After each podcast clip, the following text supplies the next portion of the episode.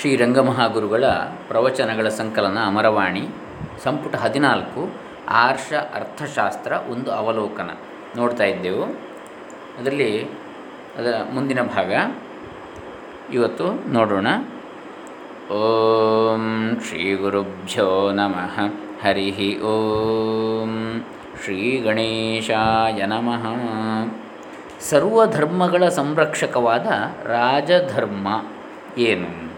ಮೊದಲದು. ಅದಾದಮೇಲೆ ಉಳಿದ ಧರ್ಮಗಳು ಏನು ಅಂತ ನೋಡೋಣ. ಈ ಅರ್ಥಶಾಸ್ತ್ರವು ಆರ್ಯ ಮಹರ್ಷಿಗಳ ಸಂಸ್ಕೃತಿಗೆ ನಾಟ್ಯರಂಗವಾದ ಭರತ ಭೂಮಿಯಲ್ಲಿ ಹುಟ್ಟಿಕೊಂಡದ್ದಾಗಿದೆ ಎಂಬುದನ್ನು ನಾವು ನೆನಪಿಟ್ಟುಕೊಂಡೇ ಇದರ ಬಗ್ಗೆ ವಿಚಾರ ಬೆಳೆಸಬೇಕಾಗಿದೆ. ಏಕೆಂದರೆ ಇದು ವಿದೇಶಿಯರ ಅರ್ಥಶಾಸ್ತ್ರವಲ್ಲ. ಅವರದಂತಾಗಿದ್ದರೆ ಕೇವಲ ಹಣಕಾಸಿನ ಬಗ್ಗೆಯೂ ಮತ್ತು ಆಳ್ವಿಕೆಯ ತಂತ್ರದ ಬಗ್ಗೆಯೂ ತಿಳಿಸಿದರೆ ಸಾಕಾಗಬಹುದು.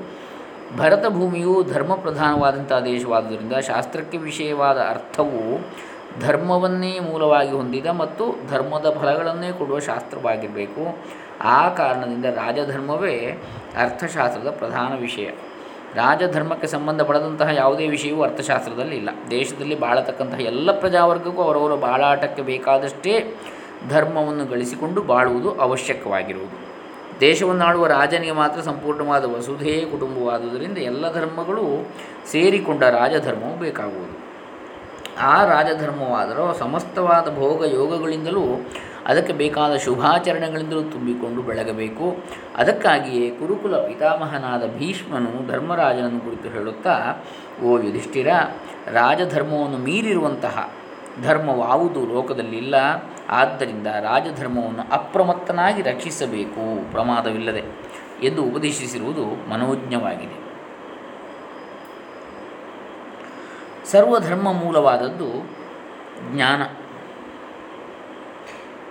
ಈ ಹೇಳಿದ ರಾಜಧರ್ಮವು ಜೀವನದ ಎಲ್ಲ ರಂಗದಲ್ಲೂ ಹರಡಿಕೊಂಡು ಶಾಖೋಪಶಾಖೆಯಾಗಿ ಬೆಳೆದಿರುವುದು ನಿಜವೇ. ಆದರೂ ಅದರ ಮೂಲವನ್ನು ಹುಡುಕಿಕೊಂಡು ಹೊರಟರೆ ಅದು ಸಿಗುವುದು ಆರ್ಯ ಮಹರ್ಷಿಗಳ ಹೃದಯಾಂತರಂಗದಲ್ಲಿ ಬೆಳಗುತ್ತಿರುವ ಜ್ಞಾನದಲ್ಲಿಯೇ. ಅದಿಲ್ಲದೆ ಅದರ ಸ್ವರೂಪವೇ ಉಳಿಯದು. ಅದಕ್ಕಾಗಿ ಆರ್ಯ ಭಾರತೀಯರ ಸಂಸ್ಕೃತಿಯ ತಳಹದಿಯನ್ನು ಶೋಧಿಸಿ ಮನೋಗತ ಮಾಡಿಕೊಂಡು ನಂತರ ರಾಜಧರ್ಮದ ಸಾರವನ್ನರಿಯುವ ಯತ್ನ ಮಾಡಬೇಕಾಗಿದೆ ಅಂಥೇಳಿ ಜ್ಞಾನಕ್ಕೆ ಹೋಗ್ತಾರೆ. ಧರ್ಮಗಳಿಂದ, ವಿವಿಧ ಧರ್ಮಗಳಿಂದ ರಾಜಧರ್ಮಕ್ಕೆ, ರಾಜಧರ್ಮದ ಮೂಲ ಜ್ಞಾನಕ್ಕೆ. ಸಂಸ್ಕೃತಿಯ ಸ್ವರೂಪವನ್ನು ಅಳೆಯಲು ಬೇಕಾದ ಹಿನ್ನೆಲೆ. ಯಾವುದೇ ಒಂದು ಜನಾಂಗದ ಸಂಸ್ಕೃತಿಯ ಸ್ವರೂಪವನ್ನು ಅಳೆಯಬೇಕಾದರೆ ಜೀವನದ ಮುಬ್ಬಗೆಯ ಕ್ಷೇತ್ರಗಳಾದ ಆದಿ ಭೌತಿಕ ಆದಿ ದೈವಿಕ ಆಧ್ಯಾತ್ಮಿಕಗಳಲ್ಲಿ ಆ ಜನಾಂಗಕ್ಕಿದ್ದ ತಿಳುವಳಿಕೆ, ಅವರ ಮನಸ್ಸಿನ ಮಟ್ಟ, ಆ ಜನಾಂಗವು ತಮ್ಮ ಜೀವನಕ್ಕೆ ಪ್ರಮಾಣವಾಗಿ ಏನನ್ನು ಇಟ್ಟುಕೊಂಡಿವೆ ಎಂಬುದು ಶಿಕ್ಷಣದಿಂದಲೋ ಮತ್ತಾವುದಾದರೂ ಬಗೆಯಿಂದಲೋ ಆದ ಅವರ ಬೌದ್ಧಿಕ, ಮಾನಸಿಕ ಔನ್ನತ್ಯವೇನು?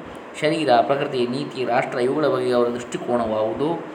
ಜೀವನದ ಔನ್ನತ್ಯಕ್ಕೆ ಅವರ ಸಾಧನ ಸಂಪತ್ತೇನಿತ್ತು ಎಂಬುದನ್ನೆಲ್ಲ ಕೂಲಂಕಷವಾಗಿ ವಿಮರ್ಶಿಸಿದ ಹೊರತು ಮತ್ತಾವುದು ಉಪಾಯವಿಲ್ಲ. ಈ ವಿಮರ್ಶೆಯ ಬಲದಿಂದ ಹೊರಟಾಗ ಮಾತ್ರ ಈ ಭೂಮಿಕಾ ಲೇಖನವು ಪ್ರಮಾಣಬದ್ಧವಾದೀತು. ಭೂಮಿಕೆ ಅಷ್ಟೇ ಇದು?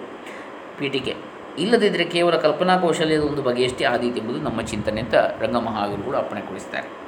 ಇಷ್ಟು ಚಿಂತನೆಯೊಂದಿಗೆ ಆರ್ಯ ಭಾರತೀಯರ ಜ್ಞಾನ ವಿಜ್ಞಾನ ಜೀವನದ ಧ್ಯೇಯ, ಲೋಕ ವಿಭಾಗ, ಧರ್ಮ ವ್ಯವಸ್ಥೆ, ನೀತಿ, ವೃತ್ತಿ, ಆಚಾರ ಸರಣಿಗಳ ಬಗೆಗೆ ಒಂದು ಭೂಮಿಕಾ ರಚನೆ ಮಾಡಿ ಅನಂತರ ಅವೆಲ್ಲದರ ಪ್ರಯೋಗಕ್ಕೆ ಕೇಂದ್ರವಾಗಬಲ್ಲ ರಾಜಧರ್ಮದ ತಿರುಳನ್ನು ವಿಮರ್ಶಿಸ ಹೊರಡುವೆವು.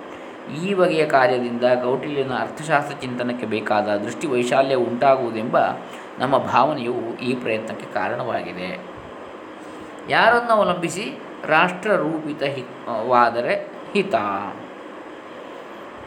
ಪ್ರಪಂಚದಲ್ಲಿರುವ ಪ್ರತಿಯೊಂದು ರಾಷ್ಟ್ರದ ಸಾಮಾಜಿಕ ಜೀವನ, ಆರ್ಥಿಕ ವ್ಯವಸ್ಥೆ ಮತ್ತು ಧರ್ಮಾಚರಣೆ ಇವೆಲ್ಲ ಆಯಾ ರಾಷ್ಟ್ರದಲ್ಲಿ ಬುದ್ಧಿವಂತ ಜನರು ಹಾಕಿಕೊಡುವ ಮೇಲ್ಪಂಕ್ತಿಯನ್ನು ಅವಲಂಬಿಸಿ ರೂಪುಗೊಳ್ಳುವುದು ಸಹಜವಾಗಿದೆ.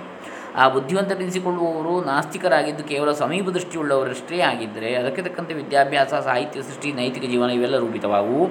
ಅವರು ಆಸ್ತಿಕರು, ದೀರ್ಘದರ್ಶಿಗಳು ಆಗಿದ್ದೇ ಆದರೆ ಅದಕ್ಕನುಗುಣವಾಗಿ ಅವರಲ್ಲಿ ಧರ್, ಜನರಲ್ಲಿ ಧರ್ಮ, ಪ್ರವೃತ್ತಿ, ವಿವಾಹಾದಿ ವ್ಯವಸ್ಥೆ ಮತ್ತು ಜೀವನದ ಗೊತ್ತು ಗುರಿ ಇವೆಲ್ಲ ಸೃಷ್ಟಿಕೊಳ್ಳುವು. ನಾಸ್ತಿಕರ ಗುಂಪಿನಲ್ಲೂ ಸಹ ನಾಸ್ತಿಕತೆಯು ಪ್ರತಿಯೊಬ್ಬ ಜೀವಿಯಲ್ಲೂ ಹೇಗೆ ಏಕರೂಪವಾಗಿರದೆ ವೈವಿಧ್ಯ ತಾಳಿರುವುದು ಅದರಂತೆಯೇ. ಆಸ್ತಿಕರ ಗುಂಪಿನಲ್ಲಿ ಆಸ್ತಿಕತೆಯು ಭಿನ್ನ ಭಿನ್ನವೇ ಆಗಿರುವುದು. ನ ಆಸ್ತಿಕತೆಯೇ ಆಗಲಿ, ನಾಸ್ತಿಕತೆಯೇ ಆಗಲಿ, ವಿದ್ಯೆಯ ಬಗೆಗೆ ಜನರಿಗಿರುವ ದೃಷ್ಟಿಕೋನವನ್ನು ಅವಲಂಬಿಸಿರುತ್ತದೆ ಮತ್ತು ವಿದ್ಯಾವಂತರೆನಿಸಿಕೊಳ್ಳುವವರು ಸೃಷ್ಟಿಯನ್ನು ಕುರಿತು ಯಾವ ಅಭಿಪ್ರಾಯ ಹೊಂದಿರುವರು ಎಂಬುದರ ಮೇಲೂ ಇದು ನಿಂತಿದೆ. ವಾಸ್ತವಿಕತೆಯ ನಿರ್ಣಯದಲ್ಲಿ ವಿದ್ಯಾ ಸಾಧನ ಸಾಂಪ್ರತ ಅಂದರೆ ಈಗ ಆಧುನಿಕ ವಿಜ್ಞಾನವು ಪ್ರತಿಯೊಬ್ಬ ಮನುಷ್ಯನ ಮನಸ್ಸನ್ನು ಆಕ್ರಮಣ ಮಾಡಿ ಆಚಾರ, ವ್ಯವಹಾರ, ಸಾಮಾಜಿಕ ಮತ್ತು ರಾಷ್ಟ್ರೀಯವಾದ ವ್ಯವಸ್ಥೆ ಮೊದಲಾದವಲ್ಲಿ ಇದುವರೆಗೂ ಜನರಿಗಿದ್ದ ಅಭಿಪ್ರಾಯಗಳಲ್ಲಿ ದೊಡ್ಡ ಮಾರ್ಪಾಡನ್ನೇ ಮಾಡಿರುವುದು ಪ್ರತ್ಯಕ್ಷ ವಿಧಿತವೇ ಆಗಿದೆ. ಆದರೆ ಅನಂತವಾದ ವಿಶ್ವದಲ್ಲಿ ಆಧುನಿಕ ವಿಜ್ಞಾನ ಮಾತ್ರವೇ ಅಲ್ಲದೆ ಅದರಷ್ಟೇ ಅಥವಾ ಅದಕ್ಕಿಂತಲೂ ಮಿಗಿಲಾಗಿ ವಾಸ್ತವಿಕತೆಯನ್ನು ಅರ್ಥ ಮಾಡಿಸಬಲ್ಲ ಇನ್ನೂ ಬೇರೆ ವಿದ್ಯಾ ಸಂಪ್ರದಾಯಗಳು ಇದ್ದೇ ಇರುತ್ತವೆ ಎಂಬುದು ನಮ್ಮ ದೃಢವಾದ ನಂಬಿಕೆ. ವಾಸ್ತವಿಕತೆಯನ್ನು ಎತ್ತಿ ತೋರಿಸುವುದು ಕಾರ್ಯಕಾರಣ ಬದ್ಧತೆಯಷ್ಟೇ ಆದರೆ ಅವುಗಳಲ್ಲಿಯ ವಿಧಾನ, ಸಾಧನ ಸಂಪತ್ತುಗಳು, ವಿಷಯಗಳನ್ನು ಸಂಘಟಿಸುವ ಕ್ರಮ ಇವುಗಳಲ್ಲಿ ವೈಲಕ್ಷಣ್ಯಗಳು ಇರಬಹುದು. ವ್ಯತ್ಯಾಸ ಇರಬಹುದು. ಸಂಸ್ಕೃತಿ ಮತ್ತು ರಾಜಧರ್ಮದ ಅರಿವಿಗೆ ಬೇಕಾದ ವಿಜ್ಞಾನ.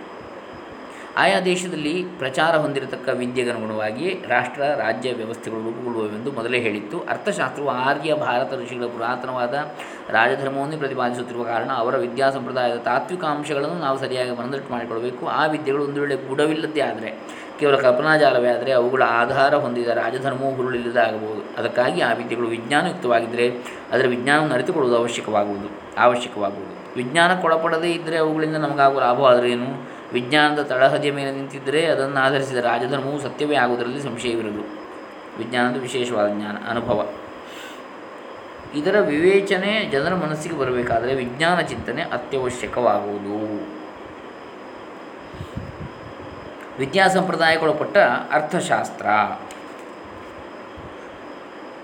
ಮಹರ್ಷಿಗಳು ತಂದ ವಿದ್ಯಾರಾಶಿಯನ್ನು ನೆನಪಿಗೆ ತಂದುಕೊಂಡಾಗ ಪೂರ್ಣವಾದ ಸುಖ ಶಾಂತಿಗಳು ಲಭಿಸುವಂತಿದ್ದರೆ ಅವು ಎಂದೆಂದಿಗೂ ಅಪೇಕ್ಷಣೀಯವಾಗಿ ಇರುವಂತಾಗುವುದು. ಮಹರ್ಷಿಗಳು ತಂದ ವಿದ್ಯಾ ಸಂಪ್ರದಾಯವು ಪೂರ್ಣ ಸತ್ಯಾನ್ವೇಷಣೆಗೆ ಸಫಲತೆಯನ್ನು ತರುವ ಜ್ಞಾನ ವಿಜ್ಞಾನ ಸಂಪತ್ತಿಯುಳ್ಳದ್ದಾಗಿದೆ ಎಂಬುದು ನಮ್ಮ ವಿಚಾರದಿಂದ ಏರ್ಪಟ್ಟ ದೃಢ ನಂಬಿಕೆಯಾಗಿದೆ ಅವರು ತಿಳಿಸಿದ ರಾಜಧರ್ಮವು ಅಷ್ಟೇ ಅಷ್ಟೇ ವಿಶ್ವಾಸ್ಯವಾದದ್ರ ಆದುದಾದ್ದರಿಂದ ಮಹರ್ಷಿಗಳ ವಿದ್ಯಾ ಸಂಪ್ರದಾಯಕ್ಕೆ ಮೂಲವಾದ ಜ್ಞಾನ ವಿಜ್ಞಾನಗಳನ್ನು ಇಲ್ಲಿ ನಾವು ವಿಮರ್ಶಿಸಬೇಕೆಂದು ನಮ್ಮ ಆಶಯವಾಗಿದೆ. ಕೌಟಿಲ್ಯನೂ ಸಹ ಆ ವಿದ್ಯಾ ಸಂಪ್ರದಾಯಕ್ಕೊಳಪಟ್ಟೆ ಈ ಅರ್ಥಶಾಸ್ತ್ರವನ್ನು ಬರೆದಿದ್ದಾನೆಂಬುದು ನಿಶ್ಚಯ ಅಂತ ಹೇಳ್ತಾರೆ. ಇನ್ನು ರಾಜನಿಗೆ ಬೇಕಾದ ಶಿಕ್ಷಣದ ವ್ಯಾಪ್ತಿ ನೋಡಿ ಇಲ್ಲಿಂದ ಬರ್ತದೆ. ಮುಖ್ಯವಾದದ್ದು.